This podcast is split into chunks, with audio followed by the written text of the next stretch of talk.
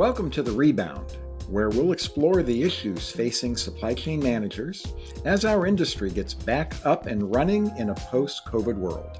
This podcast is hosted by Abe Eshkenazi, CEO of the Association for Supply Chain Management, and Bob Trebilcock, Editorial Director of Supply Chain Management Review. Remember that Abe and Bob welcome your comments. Now to today's episode.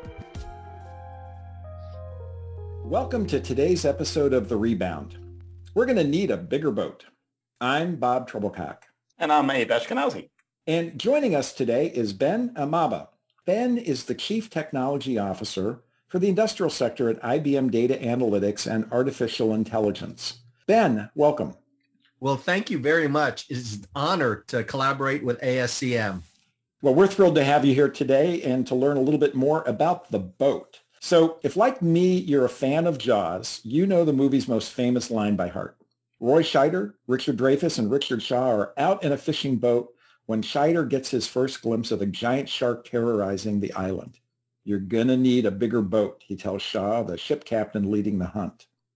As Ben will tell us in a moment, supply chain is in the midst of a digital transformation. To that end, boat is an important concept for supply chain managers that want to compress latency, improve productivity, and reduce costs. In fact, we may need a bigger boat than what we've been accustomed to working with. Now, I'm not going to steal his thunder, and I'm going to let Ben explain what we're talking about. It's also important to note that IBM is working with ASCM to develop a risk management tool where this boat's going to come into play. So, Ben, why don't we start really at the beginning? Tell us about the initiative that IBM is working on with ASCM. What are you doing together and what do both organizations bring to the table? A wonderful question. You know, we are working very closely with ASCM on what a lot of people term the supply chain tower. It's about the disruptions in the supply chain, whether it's COVID-19, bottlenecks within the routes, or even shipping containers, which is so appropriate about the boats.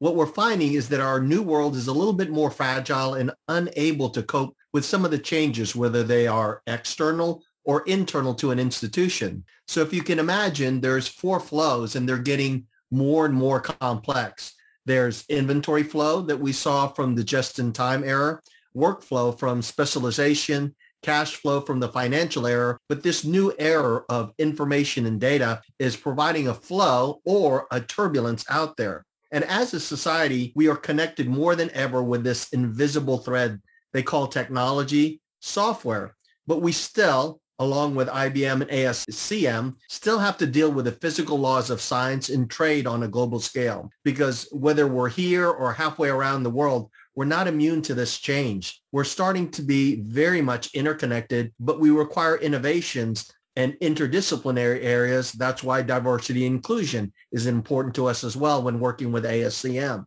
no longer can we just be in silos or single entities. The new supply chain requires interdependencies that are constantly moving like an ocean of data that's very turbulent at times. So IBM and ASCM are designing a better platform using the know-how of ASCM, specifically the strategy, the process, the people, integrated into technology. But what we want to do is keep this technology on an open hybrid platform so that we can democratize the intellect and know-how of ASCM so that our customers around the world can both visualize and adapt to a changing environment.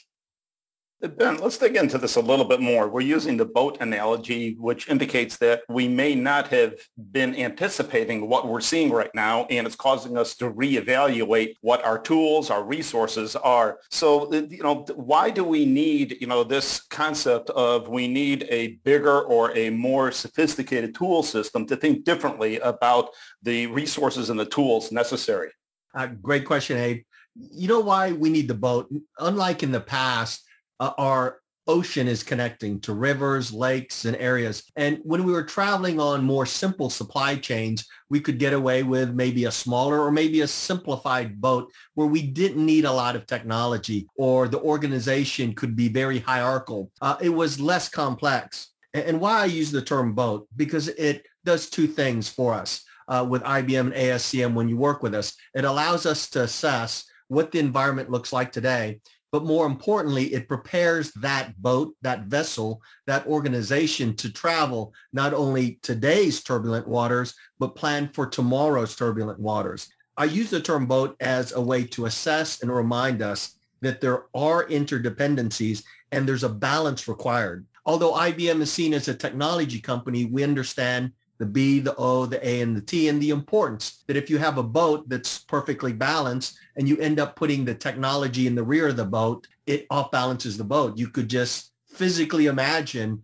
uh, like we were talking about Jaws, the end of the boat starts to tip uh, down into the water. The front of the boat starts going up and everybody slides into the jaws of uh, chains. So we use B for the business, O for the organization, very important, a, I kind of use for algorithm. And why I use A for algorithm, because it includes both the process that we see at the SCOR model and ASCM certification, as well as the models themselves. And T, finally, for the technology. From our viewpoint, many people believe and sometimes are misconstrued by putting more technology in the boat, whether you're an institution, organization, company, or individual that you become more effective and faster. But in the most cases, it's called technology myopia. You start imbalancing the boat and people start sliding off the boat. Now, when I look at this, I think of this boat again as uh, balance. It, it, cannot be capsized. Uh, in order to do that, again, together with IBM ASCM, I believe that ASCM has the know-how and knowledge for the business, the organization and the algorithm. And I always want to remind the audience that the algorithm is more than just the model itself. It's actually the process. And when it's balanced and we're in the right, whether it's a river, a lake, or the ocean, now the boat can go swiftly but accurately across the journey. But more importantly, we kind of envision when you go on a boat, right, you make plans. Those plans are your strategy. That is the process you're going to travel, the people, right? Again, going back to ASCM certification and then the technology. If we put all those in place, we have the people, the process, and it allows the technology to align in the boat without capsizing the boat. In fact, one of the things that I always remember is uh, Deming. If you don't understand the process, you probably don't know what you're doing. And again, that's where ASCM certification, SCOR model, and the consortium itself allows us to understand the process down to a level of granularity that we can actually take this journey with confidence. You, you, talked about the roles of latency, productivity, and cost in the supply chain. And, and if we think about it, the first two, latency and productivity, they're going to have a major impact on cost. So as supply chains are moving from the, you know, the traditional analog to this digital supply chain, what's it take in this new environment to address those issues to reduce cost? Yeah. See, I also believe that latency and productivity are kind of joined at the hip as well as cost. It's an optimization question, right? So you have a timeline, which is latency. You have resources. We talk about materials, manpower, machinery, measurements, and methods. And then we actually have a level of quality. Again, quality's got to be high if productivity is high. And you got to remove latency. It's called Little's Law because the more that there's time in the system, the more likely of errors, uh, bias, drift, or maybe even mistakes, right? We hate to hear that term mistakes. But when I look at these latencies, I see that there's three types of latencies that we need to kind of compress to get the productivity, the quality, and the uh, resource saving to prevent one, Little's Law, errors, as well as the bullwhip effect. Latency has got to be removed on three levels. The parameters, what exactly is out there in the ocean and what I have to deal with, with workflow, inventory flow, cash flow, and information flow. They're symbiotic, right? When the ship gets hit by a wave, there could be another wave changing. But by understanding these latencies in the parameters or features, and then understanding it as part of your decision, and then being able to act on those decisions much faster with a more stable boat or vessel, I think you remove uh, errors, which improves productivity and quality and then compresses latency. Again, we don't want to be in the habit of creating slack and surplus in the supply chain. That's very short term. We end up having excess personnel, which, you know, we talked about earlier that it's very difficult to find a workforce, train a workforce, and the cost of training and replacing that workforce is now becoming too excessive. We know the materials. Materials today, whether it's the COVID-19 or bottlenecks in our canal or transportation system is not allowing us to get the materials we need. And more importantly, without those materials, uh, you know, MRO, we can't uh, repair the machinery or it can't operate at the optimal speed. And then that's where it takes down our productivity measurements and forces us to change methods without transparency. So we need to get better in the areas of process, data, talent, and trust, and we can make our maps for the journey, which includes our strategy, our process, the people, and then the technology. So everything comes together quite well if you can imagine you taking a long journey around the globe during turbulent times. If I could, Abe, I wanted to just ask one more question because I think it'll lead into the technology question. As we move from analog to digital, what does this idea of digital bring to the table in terms of, you know, productivity, efficiency, and latency? Yeah, you know, the good thing about digital, which you can't totally replace the physical world or the analog world because there are laws of physics, thermodynamics, and eventually as individuals, we consume the physical world. But the digital world is quite good because it's simple. It's a binary zero or one, no or yes. Unlike analog me- uh, measurements, you know, there is this continuous flow. Is it 4.5? Is it 4.6? Or is it 4.7? Those differential can make a huge difference, right? In temperature, for example, at 212 degrees versus 213 degrees. At 212 degrees, you know, water boils, which makes steam that fires up engines that can move mountains. So the analog world, it was very difficult to see where that measurement is. With the digital world, specifically AI, machine learning, data analytics, blockchain, IoT, and now robotic process automation allows our analog world to be a little bit more accurate and a little bit more precise. Ben, it's really interesting when you're starting to talk about the technologies. Obviously, IBM is not only, you know, in the cutting edge, but among the most qualified and capable technology organizations out there. And uh, obviously, leading digital transformations are enabling organizations to go through their digital transformation. So when you take a look at the technologies that, it, from your, you know, the terms balance the boat, give me a sense of the technologies that we ought to pay attention to and where do they fit? Very, very good. You know, the five technologies that keep surfacing that are going from the innovative curve to the operations uh, curve, again, uh, of course, data, uh, artificial intelligence and machine learning is surfacing very, very rapidly. The monetization of data takes a huge role. Blockchain, the Internet of Things. In fact, billions of sensors are being rolled out now, but still need to be followed by actuators. And then this concept of edge and or cloud computing seem to be rising as the top five. Now, uh, what I will say about these top five is they are the technology in the boat, right? If the B, the O, and the A are not aligned to the technology, it could cause a disruption. But when I look at these technologies and why they're rising to the top, we find that technology is generally composed of four key elements. The sensor, the actual analysis, the actuator, the movement of certain things, and then the power. Sometimes we forget about the power and why sustainability is very important to us. But when you think of all of these four or five technologies from blockchain to AI, they play a role in either sensing, analyzing, moving something or taking action and then power. Now, what I do like specifically about blockchain is it does allow us this invisible software thread to double check the sensor, the analysis, the actuator, and that the power is there. And uh, talking about the tool again, I just want to bring you back to that for a second. Um, I know this is in development. Uh, so what's the timeline? Where are we and what comes next?